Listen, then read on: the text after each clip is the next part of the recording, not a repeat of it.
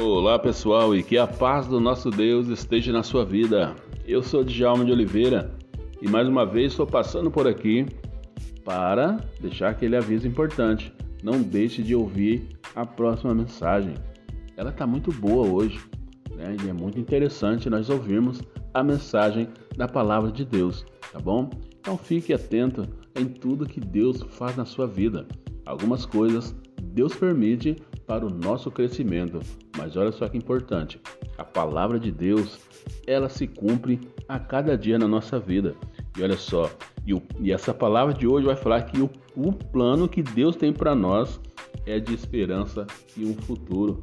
Isso quer dizer que, que Deus ele está no controle da história, que nós tem, vamos ter um futuro melhor se nós permanecermos no Senhor, tá bom?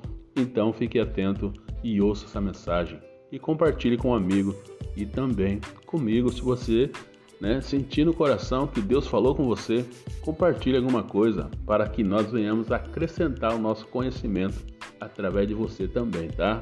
Deus te abençoe e fique na paz.